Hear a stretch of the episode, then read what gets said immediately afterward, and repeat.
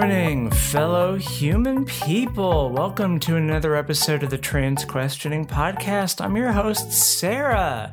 Sorry it's been so long since the last episode. I know it's only been two weeks. It's hardly the longest break we've had, but it's been a weird two weeks.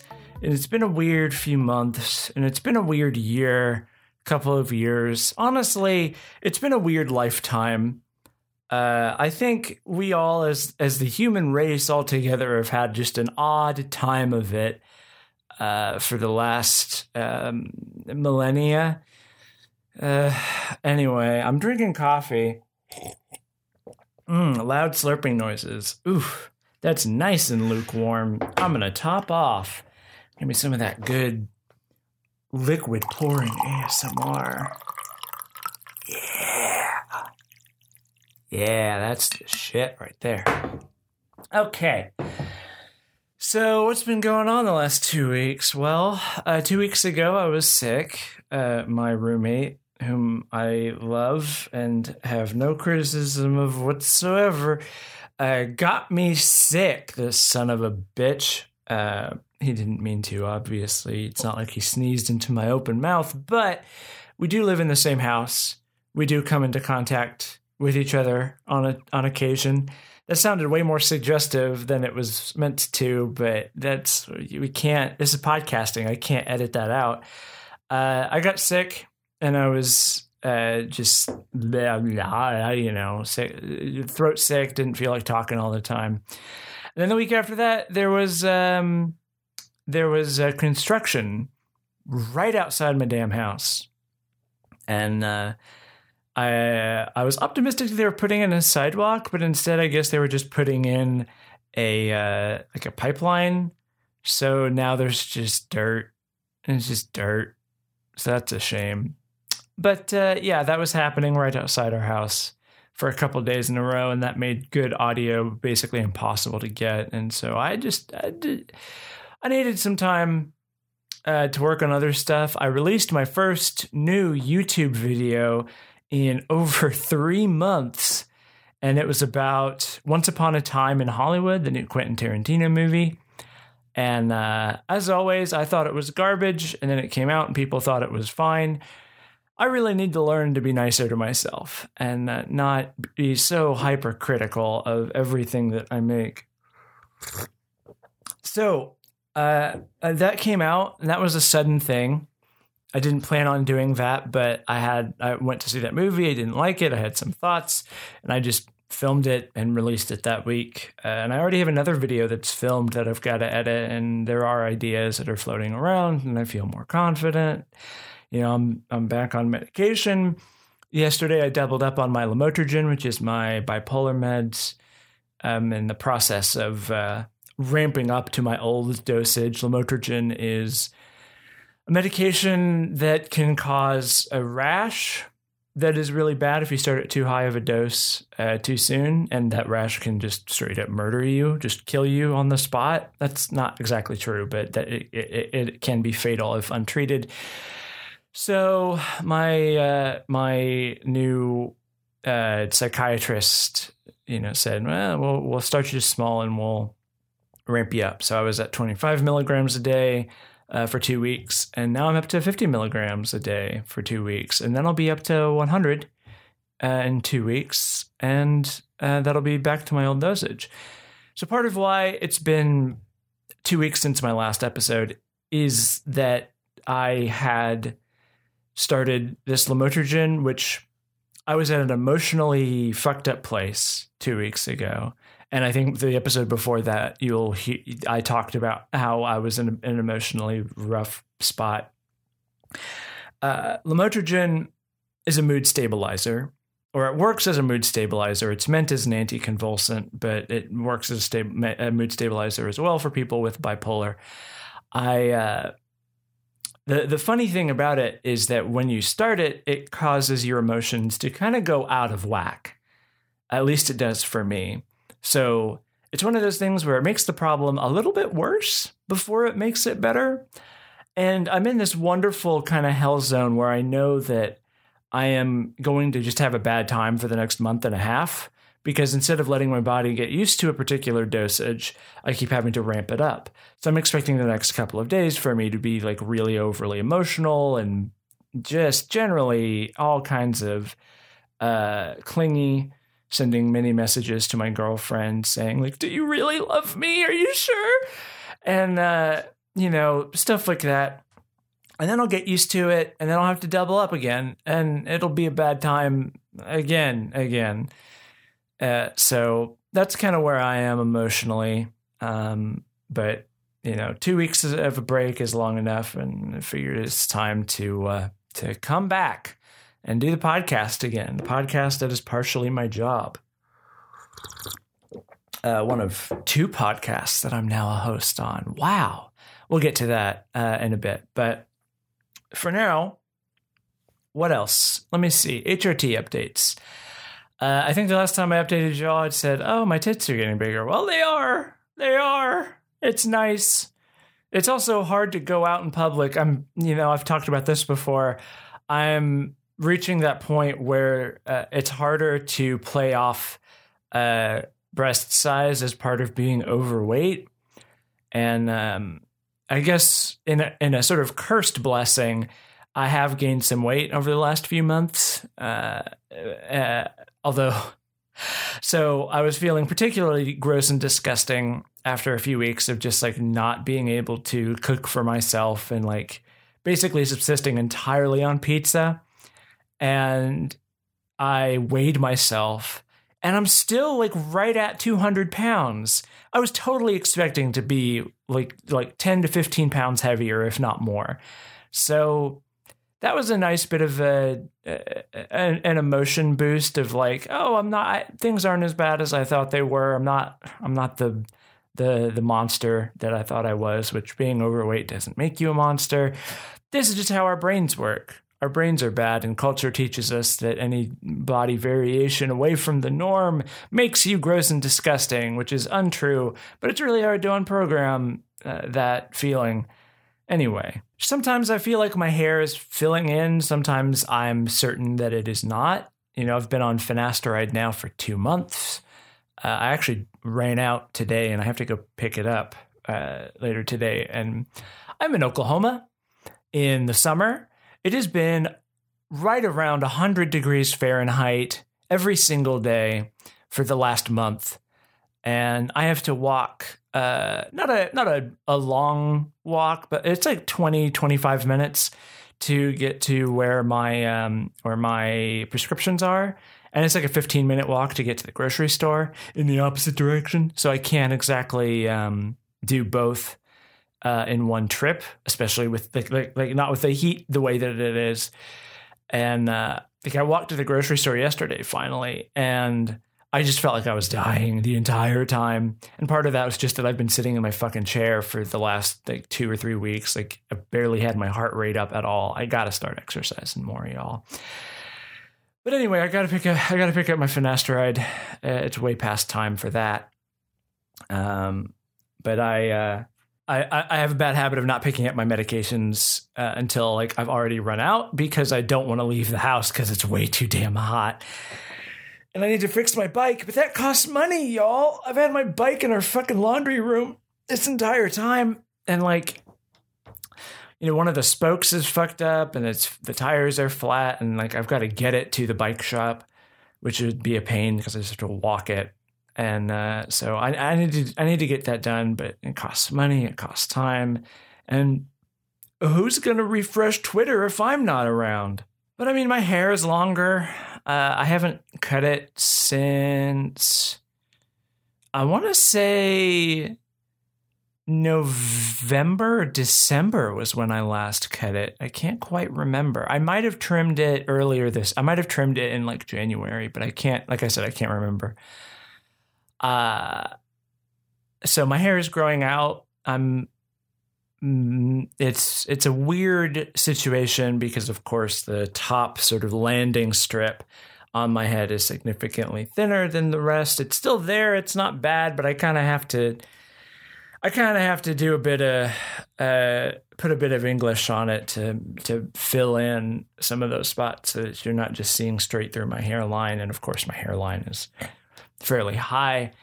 But in the pictures that I've posted, people have complimented me, and I choose to believe that they're doing so because they actually believe what they're saying and not because uh, I'm an internet person on the internet uh, who says things they agree with. Therefore, they're complimenting me out of a sense of obligation.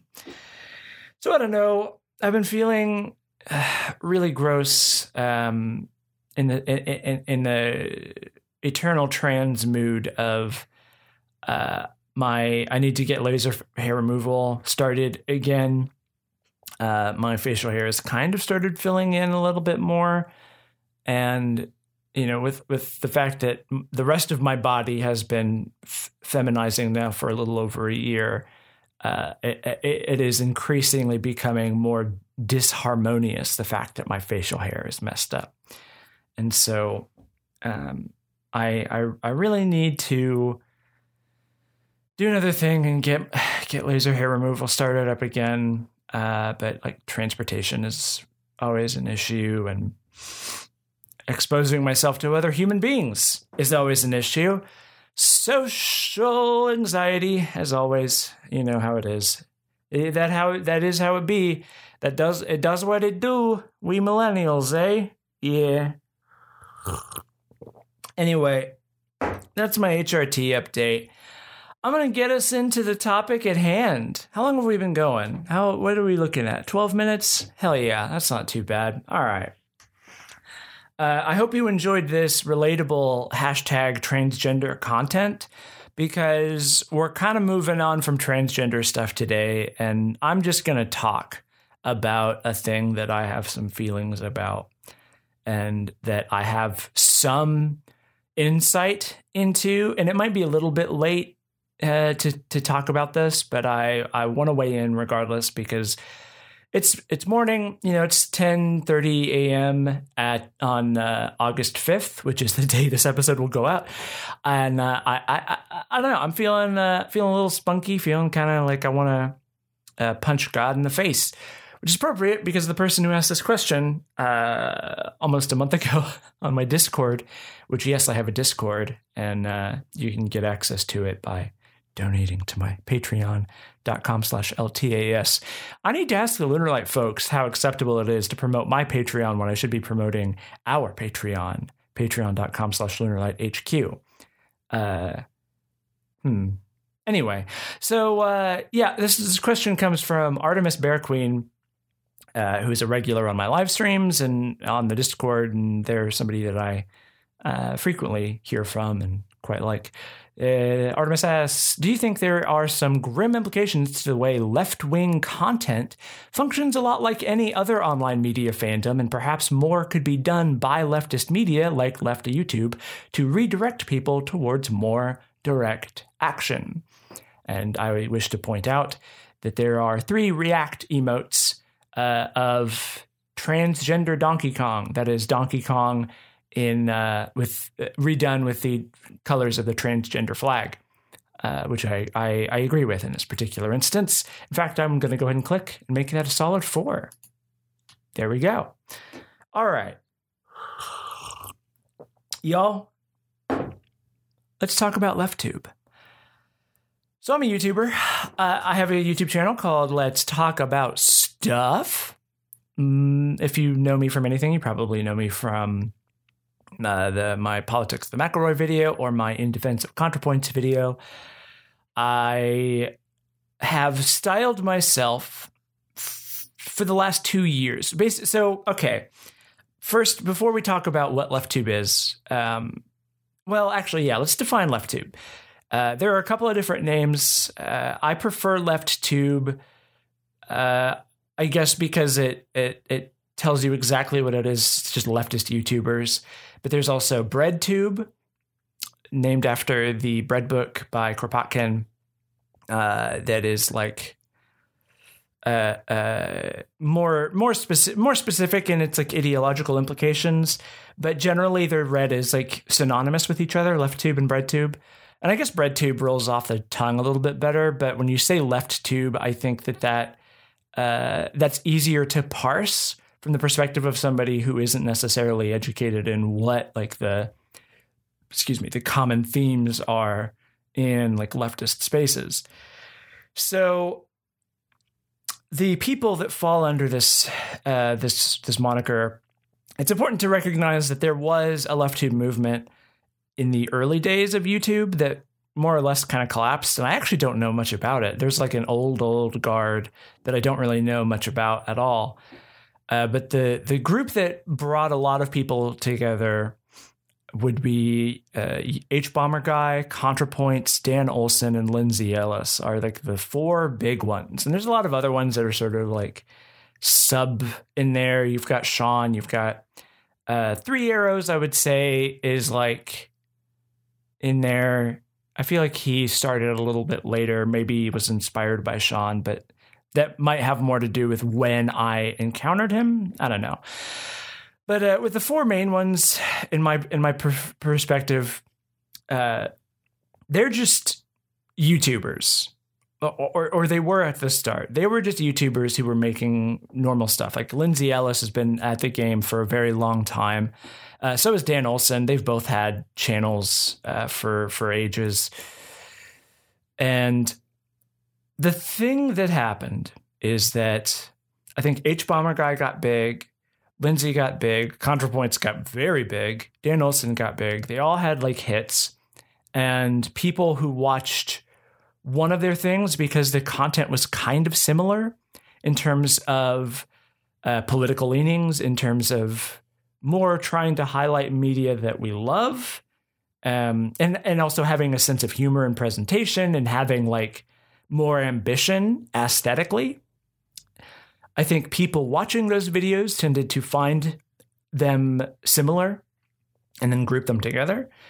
And as a result of that, uh, they all kind of became friends. And so uh, this this seems to be less the case these days, and I think it's because everybody's so so damn busy since they got successful. But uh, there was a period, maybe a year and a half, two years ago, where it was like anytime somebody needed voices in their videos to read like quotes, they would just get another left tuber to do it. So you have ContraPoints and Dan and Lindsay showing up in Hbomberguy videos.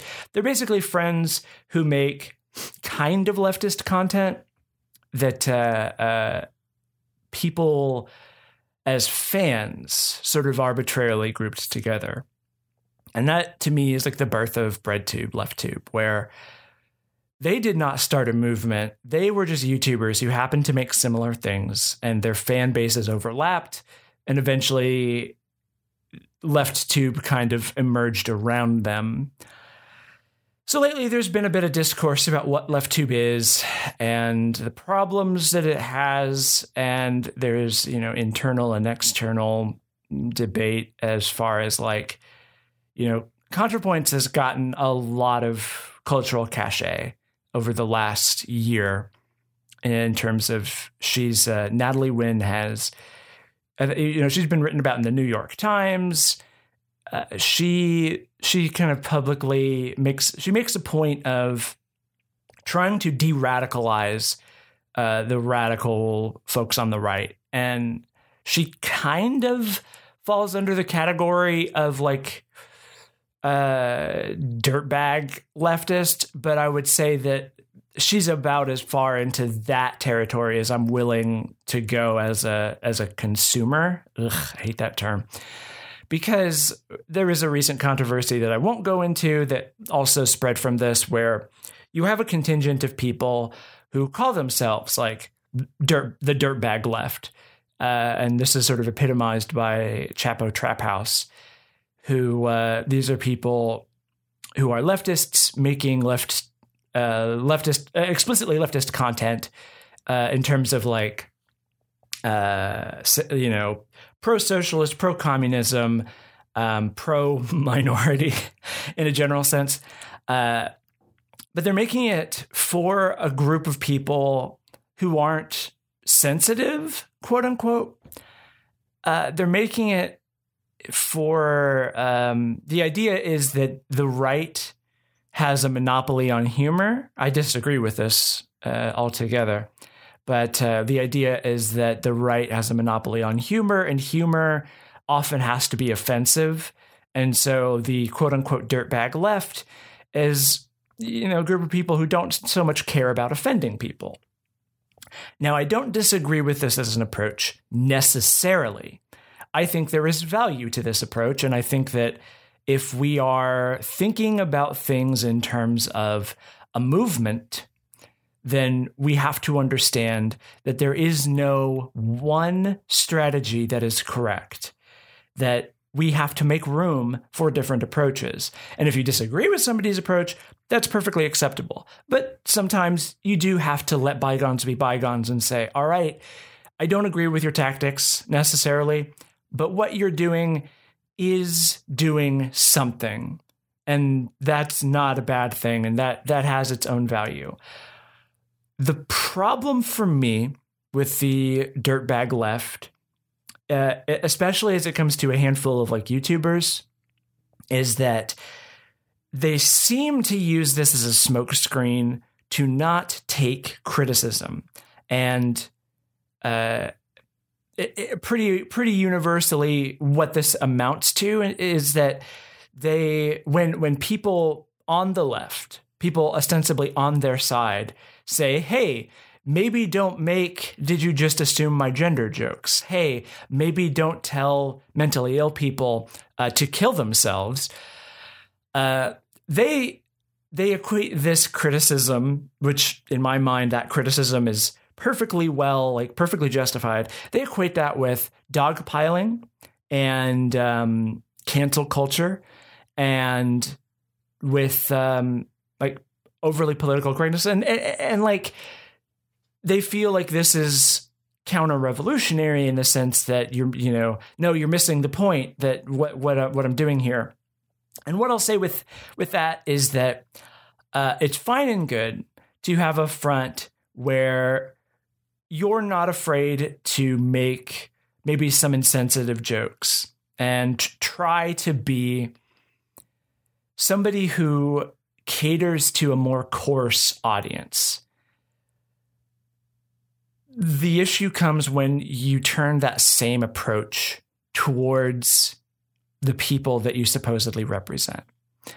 When you, as a leftist, uh, who is tr- actively trying to court uh, right wing people onto your side, when you demean trans people and you think that we're being oversensitive when we're asking you to respect our pronouns or asking us to do when when we're asking you to do any number of things um, when you demean us that way and you laugh with the people on the right who ha- who do that same shit if they come over to our side they're still not on my side. They're still not with the trans people. And the fact of the matter for me is that any effective leftist movement acknowledges the fact that we're all people, we all have needs.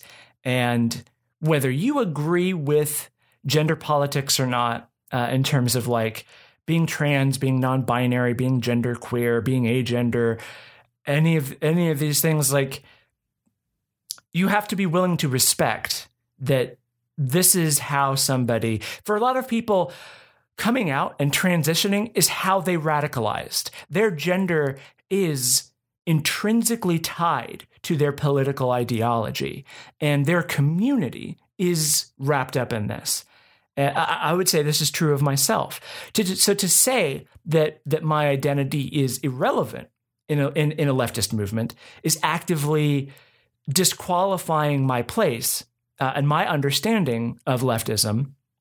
And you're bringing people into the movement who carry that assumption, uh, who carry your assumption with you, and then they turn that towards me. This doesn't make my life any better. This doesn't help leftism for me. This doesn't help the world for me, for people like me.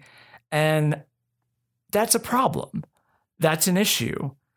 Uh, but we got way, way, way off topic here. Uh, I didn't mean to go so so long on the dirtbag left. I have feelings on that too. Uh, uh, I'm gonna take another drink of coffee. So the question on everybody's lips right now is: Is left tube a movement? What is left tube?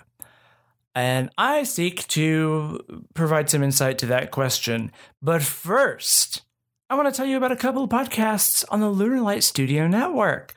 First, I want to tell you about Mock Footage. Mock Footage is a show where Ray uh, has not seen a lot of movies and Joe has seen many movies. So they decided to do a podcast where they watch movies together.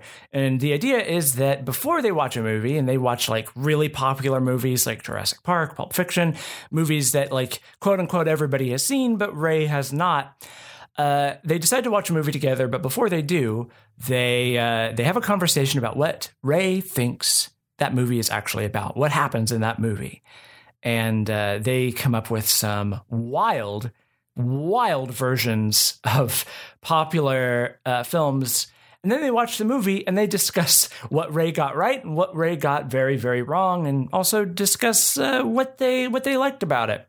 It's a really fun, good podcast that I think um, I think is is is quite enjoyable. And uh, you can find mock footage, and you can find mock footage every Thursday on the Lunar Light Studio Network or wherever you get your podcasts. The second podcast that I want to tell you about is Fish in the Percolator. Fish in the Percolator is a Twin Peaks rewatch podcast co hosted by myself, Lily, and Eric. Lily, you would know as the YouTuber Moth Cub, and Eric is the YouTuber Curio. Both are exceptionally talented YouTubers, and I am so excited to work with them on this wonderful project. So, Fish in the Percolator is a Twin Peaks rewatch podcast where every episode we rewatch an episode of Twin Peaks. Uh, we're going in order, obviously, starting with the pilot of season of season one, and we're just working our way through it. And we're asking a couple of different questions. We're looking at interesting aesthetic things, uh, different performances that we'd like to highlight, and a surprise thing that we did jokingly in the first episode that has become a really, really compelling through line is asking uh, who killed Laura Palmer? Uh, obviously, we've all watched uh, the, the, show. We know who did it, but we're pretending we don't to, to put ourselves in the mindset of the 90s. And this has really illuminated some things about the show and has made it a lot of fun. Uh, and uh, generally speaking, the show we each bring a, a, an interesting perspective where Lily is looking for weird aesthetic details and she's an eternal shit poster. Eric is looking at very specific like textual readings and I'm over here with just a shelf full of books about Twin Peaks and I'm just full of pointless knowledge about um, trivia basically. I'm the trivia queen. Anyway, you can find Fish in the Percolator every other Wednesday on the Lunar Light Studio Podcast Network or wherever you get your podcasts. And I know for a fact that we are up on uh, Apple Podcasts now, so it should be available everywhere you go. And I will say really quick that there is another podcast called Fish in the Percolator. Uh, we should have checked that first, but it hasn't updated in like two years. It should be fairly obvious which one is ours. Ours is the one with the cover art that's colorful. So uh, go for that one. Uh, go for the one that's updated recently. So anyway, uh, yeah, that's the that's that. Anyway, back to the show. So the question on everybody's lips is, what the heck is LeftTube, and is it really a movement? Now we talked about the uh, the four horsemen, I guess, uh, and just from looking at their examples, one would be tempted to say that it is not a movement. And this is a position that Natalie Wynn has taken. And I think they've all kind of come out in this regard and said, like, yeah, it's a consumer thing. It's really something that the, it's more of a, a fan community than it is a movement. My, my take on this is that that's not exactly true. Uh, I think that that's how it started. But you know, I tr- I've been trying to do YouTube for a long time. I think since 2010, uh, I had multiple iterations of let's talk about stuff that didn't really go anywhere. Where I kept I kept saying, "Oh, I'm going to do it," and then I would do it. I would do an episode, and then I wouldn't do any more. And it wasn't until 2016, 2017, I think. Yeah, 2017 that I like quote unquote rebooted my channel uh, for the third time, I think, then But uh, I, I, that was when I decided to treat it like a job. And I was inspired by the likes of Hbomberguy, very specifically Hbomberguy. And I stole the way that I format my Patreon from him. And uh, I, I found his sense of humor and his like style excellent and good. And he's probably the YouTuber that has the most impact on me recently.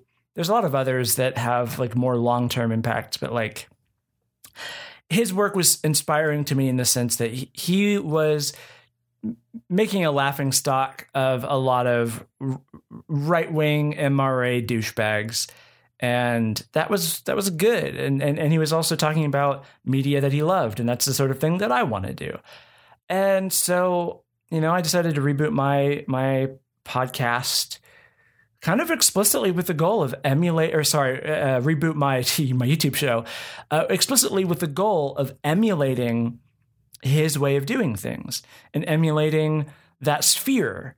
And you know as, as ContraPoints got more successful I started bringing more elements of that in. And I even have like you know I I responded to ContraPoints in in one video and in my transitioning video there's very obvious influence there, I would say, uh, to the point where there's you know a dialectic that's happening uh, that even you know you know bad Sarah says to me like, uh, or, or I have an exchange with my bad self and say, are you really doing a ContraPoints thing? So the influence there is obvious. And I've been thinking about it in this term, uh, uh, in this in this way for a while. That there is like a second generation of left tubers who were directly inspired by the work of H Bomb and ContraPoints and Lindsay and Dan and Shaun and so many others, where they were YouTubers who were doing other things and decided to do YouTube uh, because it you know it seemed like a good way to to do that. Uh, we're people who actively emulated their approach in the hopes of making that our job. And I think that we also adopted a sort of ideological approach. And I would say, like Hbomberguy and uh, uh, Natalie Wynn both contributed to me sort of adopting a more leftist perspective. I've left philosophy tube out of this conversation. I would say that his success is more recent. He's an interesting thing because he's been around for a long time, but I feel like uh, he he he kind of his profile rose in the last year, sort of after Natalie kind of blew up. Uh, but he's he's part of it too, and he has explicitly communist things, like explicitly anarchist things, in his videos, and uh, the thing that they do is that they they include leftist ideas in a in a a, a throwaway way. I, that's maybe not the best way to put it, but they're talking about one thing, but they use that as an excuse to sort of jokingly make reference to communism, socialism, anarchism, and the idea is to normalize these ideas.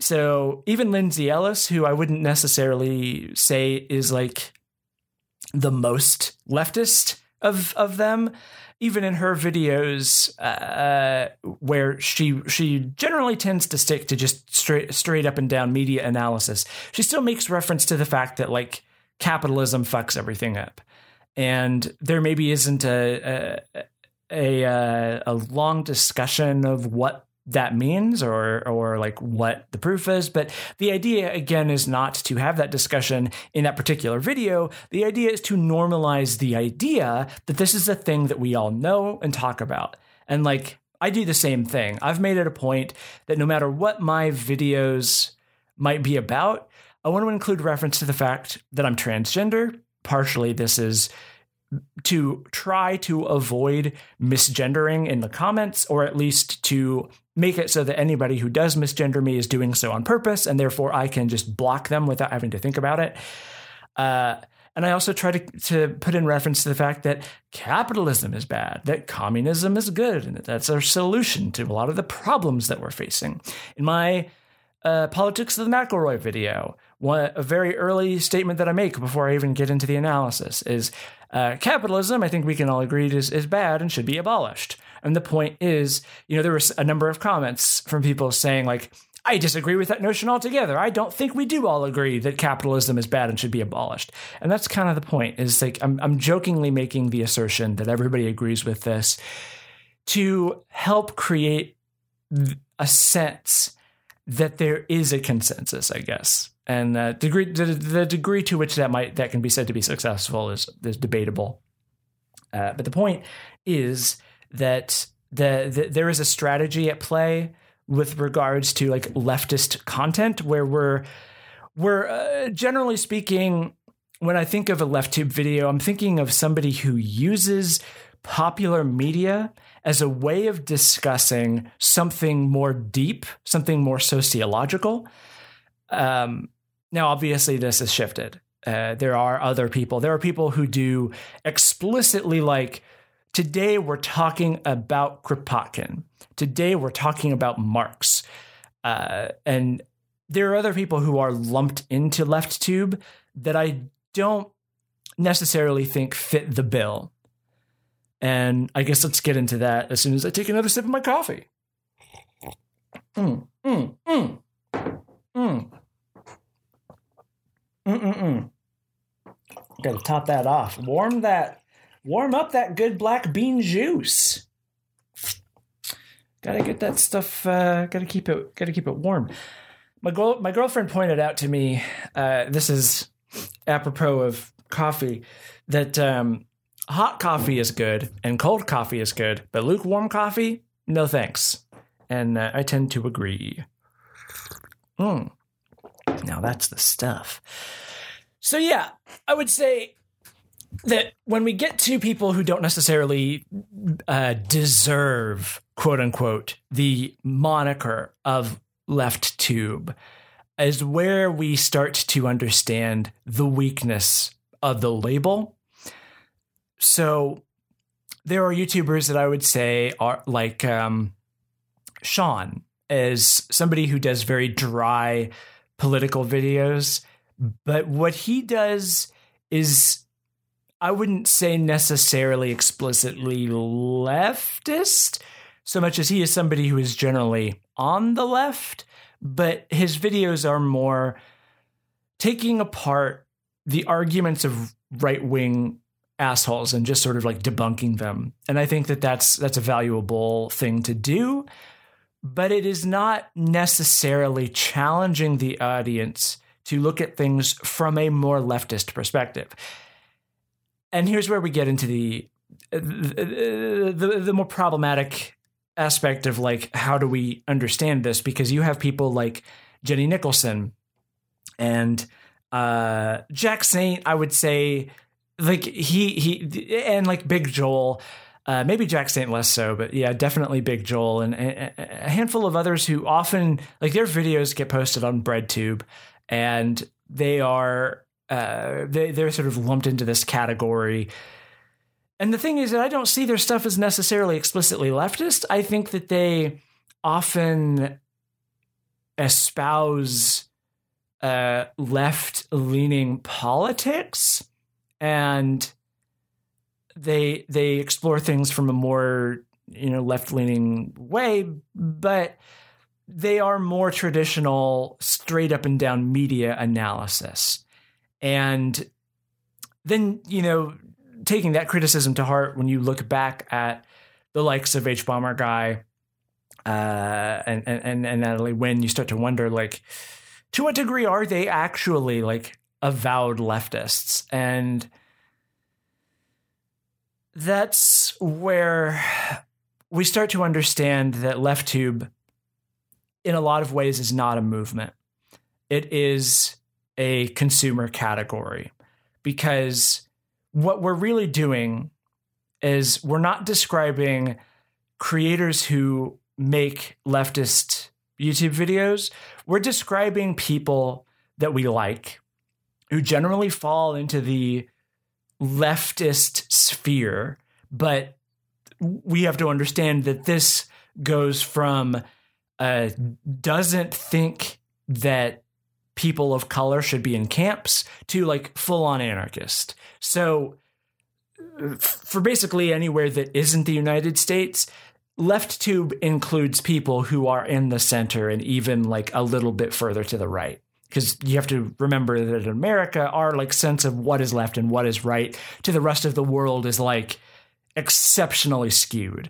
Like the Democratic Party is center right, you know. So that's where these where it gets kind of complicated uh, in terms of like categorizing left tubers, but th- really this is all semantics. It's not all that interesting. I don't know how useful this conversation really is because when we're comparing notes between uh, left tube and let's call it the the the the right right tube, I guess I I don't know the YouTube of the right, where a lot of the people that are of the same kind of popularity of like H bomb and ContraPoints these are people that are funded by like the Koch brothers. These are people that have uh, huge donors that are getting them like access to sets and they have like crews working for them. Whereas people on the left, we're mostly doing shit on our own. And that's an odd contradiction in in terms because leftism is about cooperation. We are for cooperating with each other and building a better world together because that's the only way that it's possible. But YouTube is it, it emphasizes singularity. It, it emphasizes individuality. When you have a channel uh, that is Lindsay Ellis, that is ContraPoints. You're looking for the perspective of Lindsay Ellis, Natalie Wynn, Hbomberguy, Dan Olson, other people might work with them, but generally speaking, it's it's it's all them. And like even with the amount of money that uh, Natalie Wynn makes, who I would say is the most is probably the most financially successful in that sphere, she still generally works alone. She still generally does everything herself, which fucking astounds me. And I have in the past been critical of this fact. And I do think that more successful left tubers should work to hire more people to help them get the job done. Uh, but it's hard to criticize that, understanding the fact that well paid, quote unquote, YouTubers uh, on the left are still like nowhere near the level of paid that uh, people on the right are because they have corporate donors. We do not have this. And even somebody at Natalie's level of success, she can't afford a full crew because people people cost money. This shit's expensive. A, a budget of a million dollars or more is considered in Hollywood low for a feature film that shoots over the course of maybe 30 days. That a million dollars is considered like a low. The idea of making a movie on like a hundred thousand dollars fucking miraculous and borders on labor exploitation because people have to work their asses off to make that happen. And those are usually like pro- pro- products of a lot of love. And I've worked on productions that are like that. And it's like we all took pay cuts because we were there working with friends. And and this was very much like paying off favors, I guess. And you know, in uh, in in the leftist sphere, like I want to be able to hire people. I want to get somebody to do my captions, uh, to help me with research. I want to collaborate more, but I I'm still doing this on my own, and I can barely pay my fucking bills. And I I am in a, at a moment in time where because I had a three month absence, my Patreon earnings did dip. I am amazed that it didn't dip more than it did. And now that I've released a video, I've had a little trickle of a few more people come in. but it's I haven't recovered what I've lost, and uh, that speaks, of course, to the inherent instability of making you, internet content in a general sense. Um, where the fuck was I? Hold on a second. The point is that it's hard to criticize successful left tubers for not hiring people because even if ContraPoints has the budget to hire one or two people, that's she's that's still like razor thin margins. And she's also somebody like this we don't our our income is not taxed. Patreon does not take taxes out. So we have to factor in the fact that at the beginning of the of the year we've got to pull the ta- pull taxes out of our income if we've made above a certain threshold. I'm going to have to do that this upcoming year, and I'm fucking terrified because uh, I I don't I don't make enough to to have any kind of savings. So I don't I don't I don't know where that's going to leave me. and there's also the fact that that's doubly complicated because so many of us make our income from weird sources. We don't have a traditional income. We make our living from donations. We do, we have Ko-fi. So people like throw money at us. We do Twitch live streams or YouTube live streams where people make donations uh, or like super chat. Do they throw bits at us or they subscribe on Twitch. Uh, and like Twitch, at least when you reach affiliate, makes you sign a W two type thing. So that's nice. And when you when you reach a certain threshold on Patreon, the same is true there. But it's still uh, when it comes to filing your taxes, it's not easy to navigate. Already, taxes are not easy to navigate if you're self-employed, but we're not even self-employed to the sense of like we have traditional invoices. We just got people throwing money at our fucking PayPal accounts. So that that makes it complicated. Uh, we don't have savings. We don't have benefits. We don't have vacation paid vacation time of any sort. We have no protections whatsoever. We are not YouTube employees. We are, according to them, uh, independent contractors. So there's we have no there we have no control over this platform that is how we make our income. Uh, I've I've I worry sometimes with the, the like the the fucked up things that have happened on YouTube, where you know the various apocalypses. At what point does Google decide that th- they are losing more than they're gaining, and like so many of their products, they just decide to throw it in the trash? The amount of capital you need to build something like YouTube is impossible for anyone to make today. So if they just decide to throw YouTube in the garbage, and I don't think this is likely, but it is a possibility, what the fuck do I do?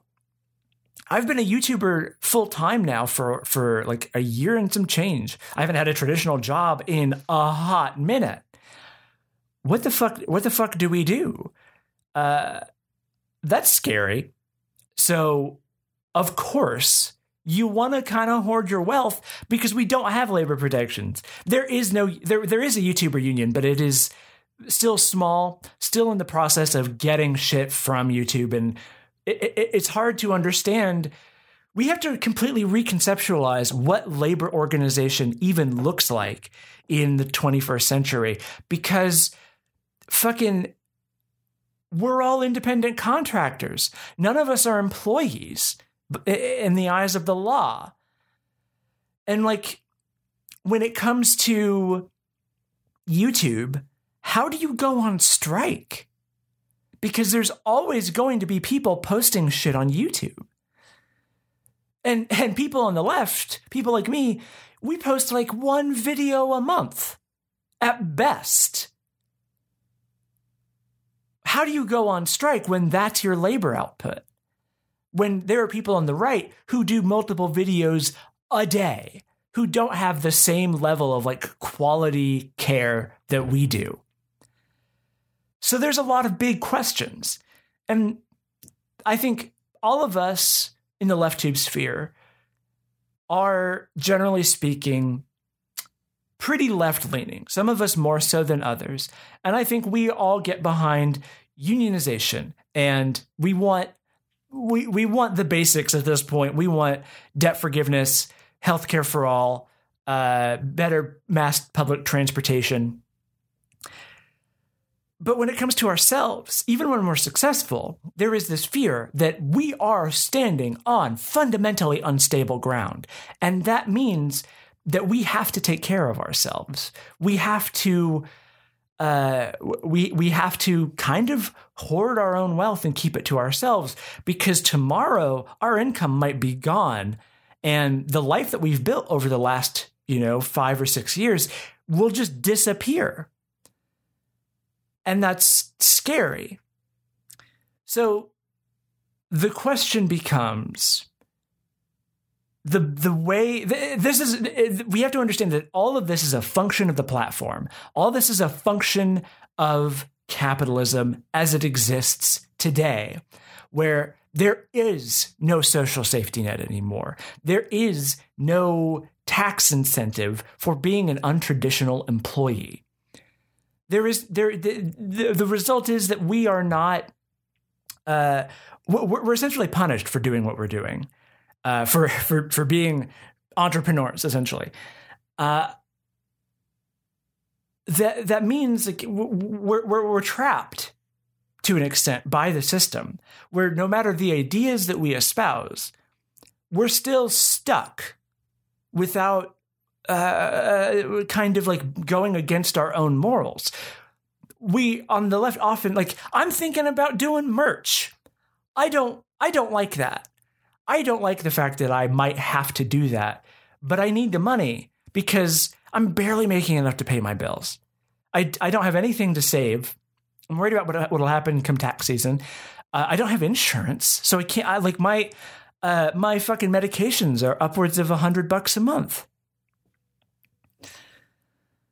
So the way that you contradict the, the way that you counteract that is by creating a system like ideally we would lobby for some sort of like government protection. There would be more ways for us to protect ourselves. Uh, the thing, the thing is that communism inherently is is about risk. We have to be willing to put our necks on the line in order to make any kind of movement, and that is fucking terrifying because I'm transgender. Natalie's transgender. A lot of people are marginalized, uh, come from low income backgrounds. A lot of us do other shit. This is not what we intended to do with our lives. We're just here. And it's difficult to know what to do.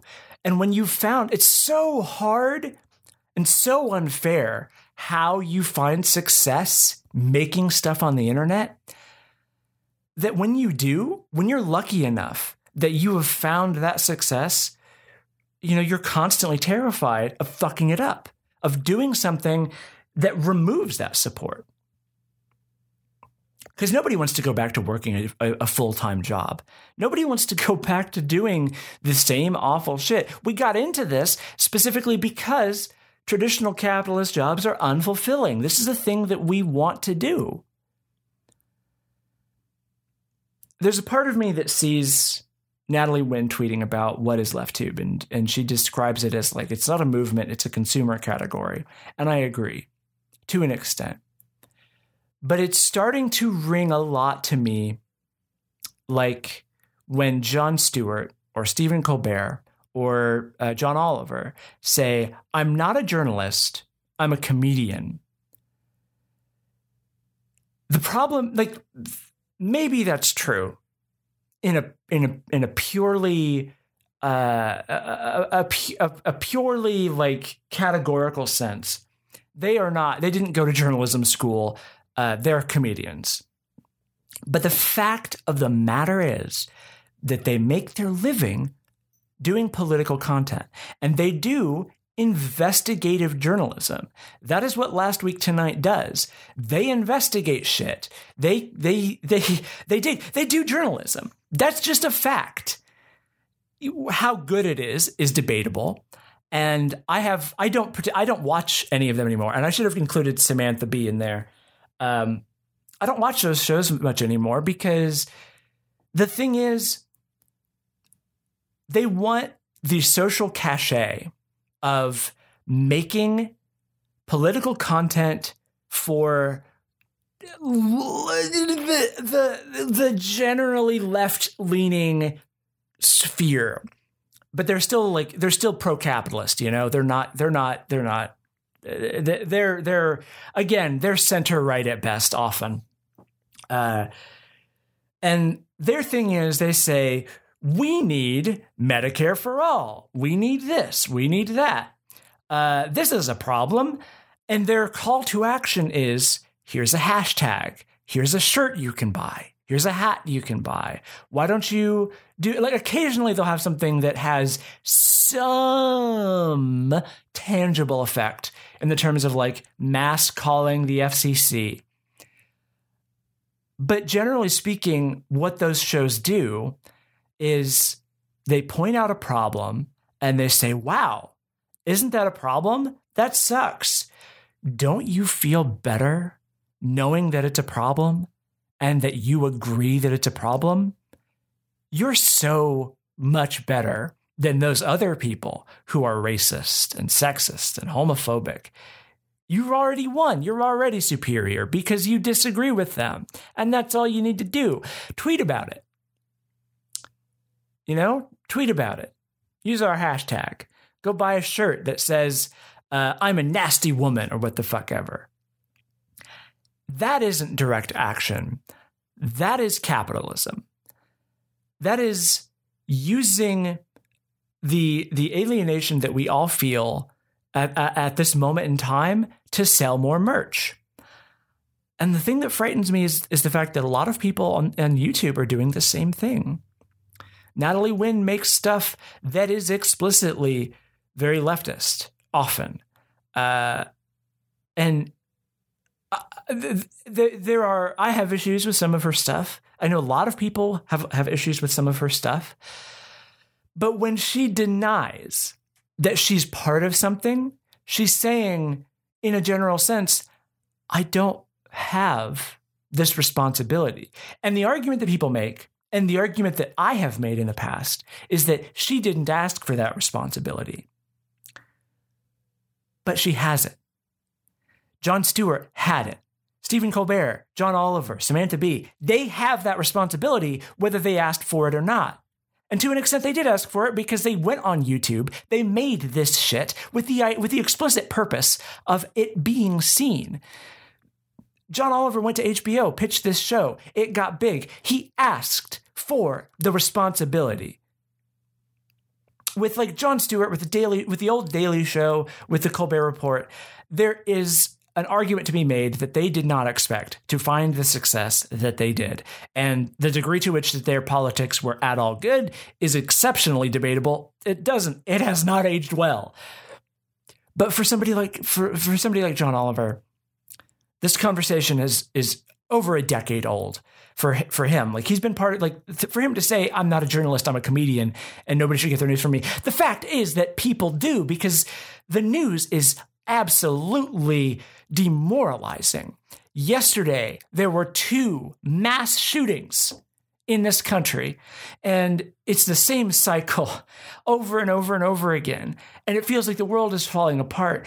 And you just want somebody to deliver the news to you in a way that lets you laugh for a minute. That does not, the, the, presence of laughter does not absolve you of the responsibility of actually trying to make the world a better place. I feel very strongly. I, I, I have sympathy for Natalie Wynn and for Hbomberguy and for all of these people who are who didn't who didn't ask for this and who are in a position of of incredibly fragile financial success.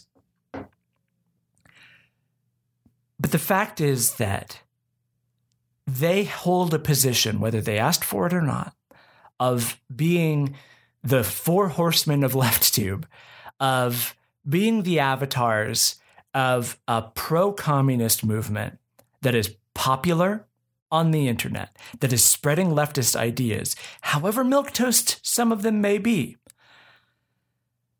there has to be more to it than just selling shirts, than just tweeting about it. And I've thought about this for a while. Um, there are there are a couple of other YouTubers, uh, uh, Angie Speaks and uh, Peter Coffin, who started the Diverse Leftist Incubator, I think it is.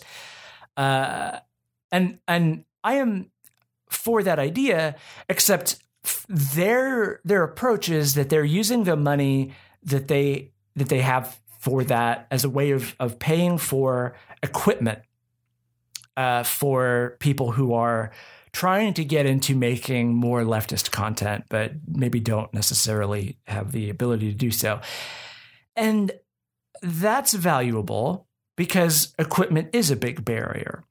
But equipment is a tool, it is not the expertise.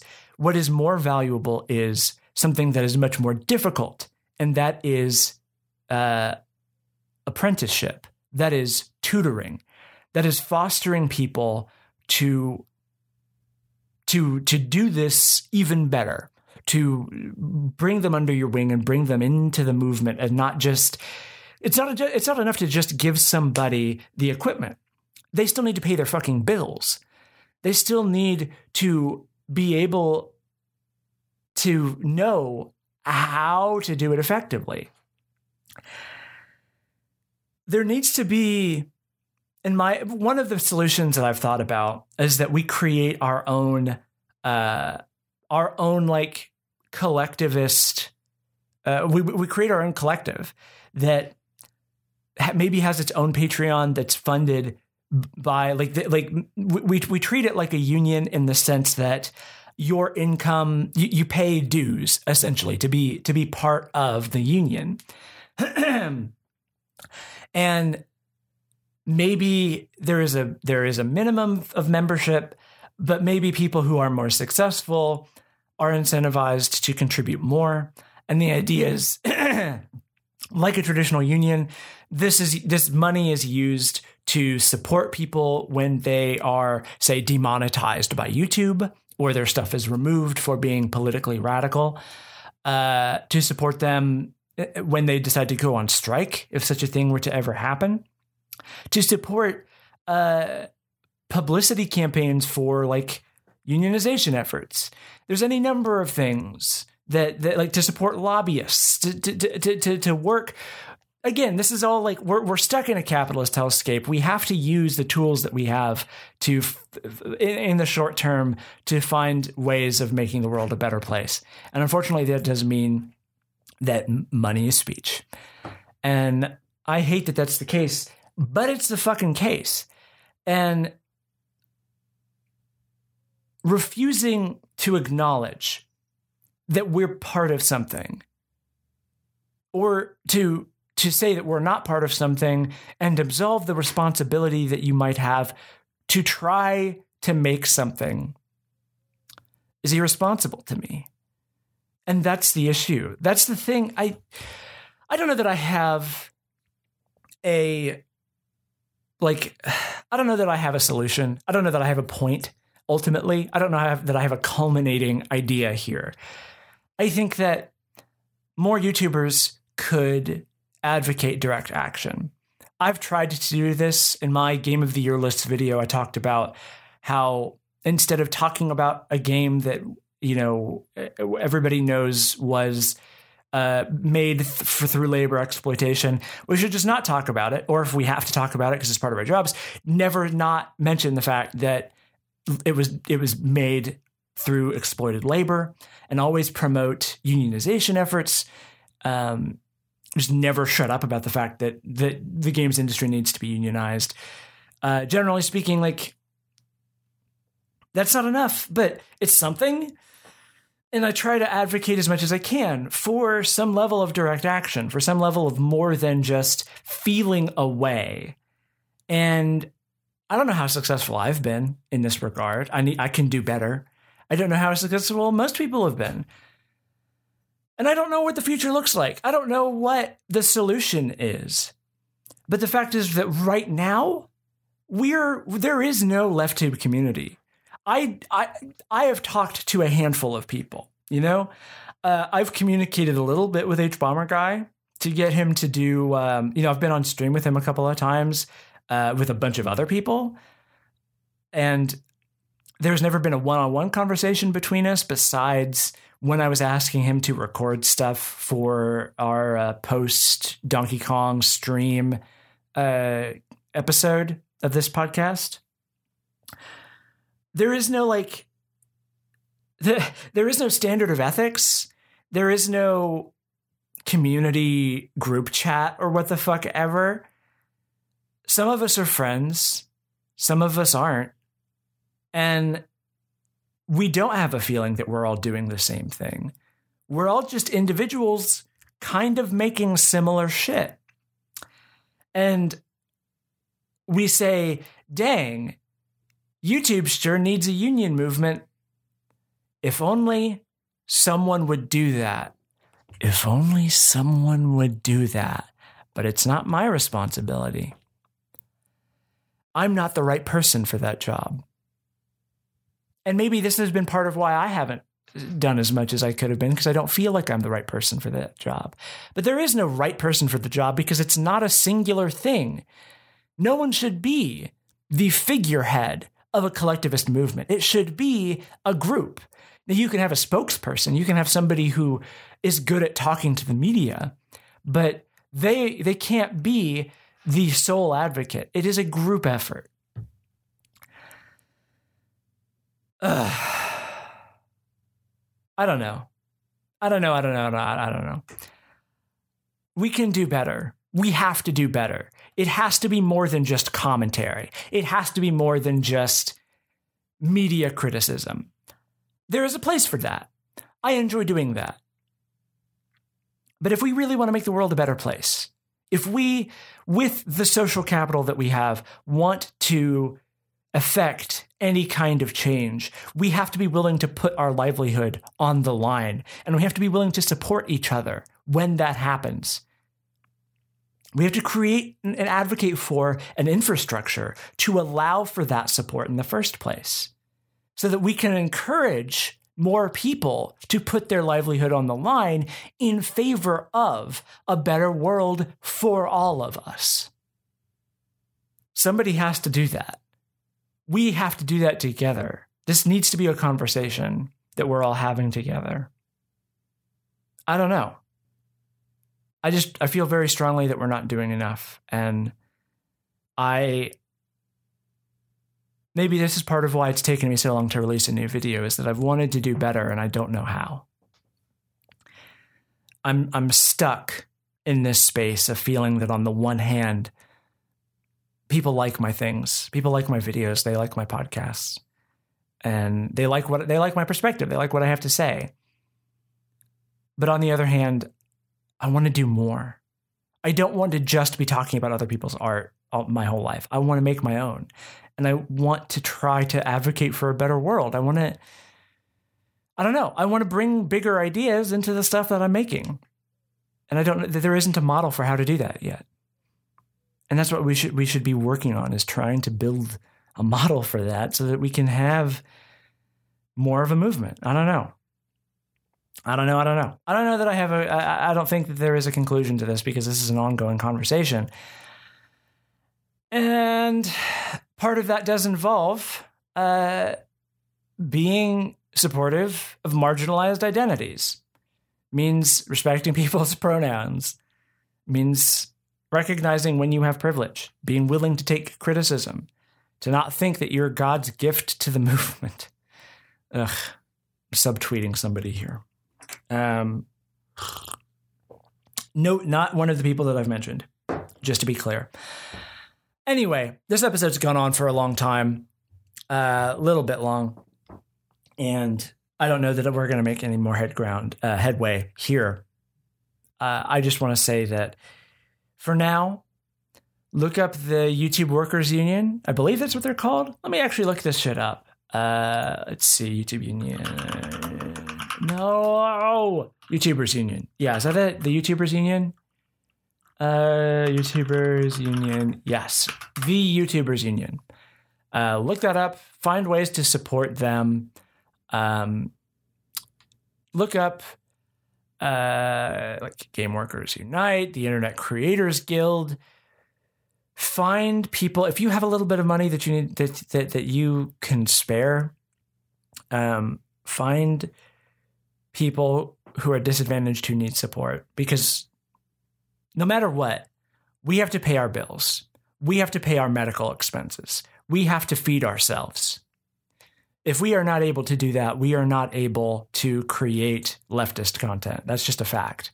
If I can't pay my bills, I got to get a day job again. And that means that my time that I would be spend that I would spend doing research or working on more videos is spent doing pointless labor that I don't enjoy that that is emotionally and physically taxing and I come home and I don't have the mental resources to get back to work on the shit that I actually want to do.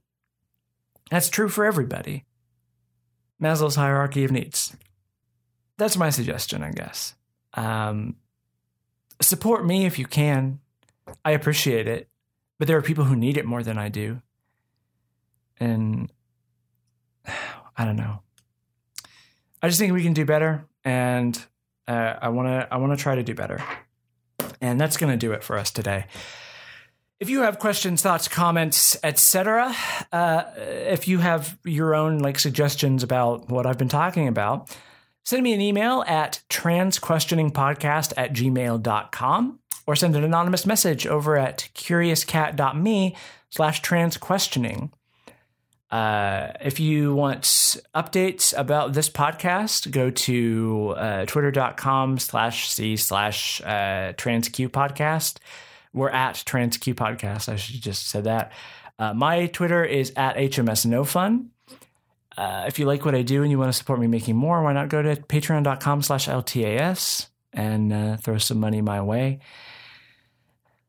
The Transquestioning podcast is uh, proudly hosted uh, by the Lunar Light Studio Network. And um, I, I, I, would say that if you also have money, you should support us uh, at Lunar Light HQ on patreon.com. I think it's patreon.com slash lunarlighthq, where the money that you give goes to uh, keeping the lights on for the entire network.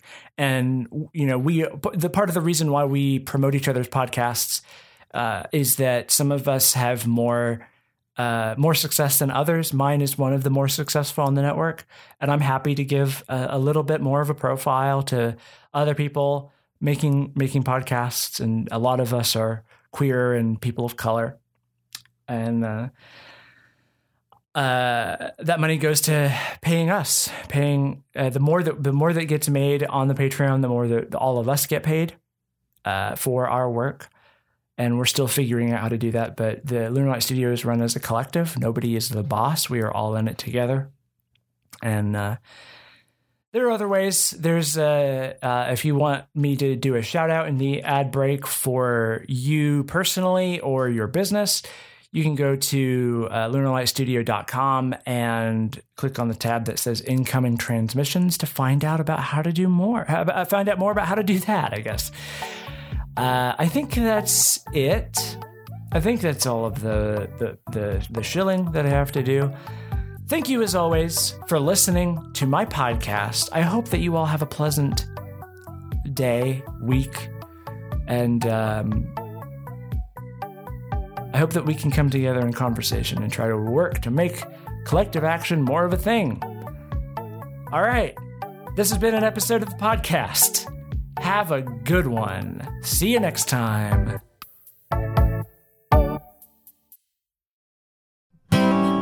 Lunar Light Studio. Pretty, witty, and gay.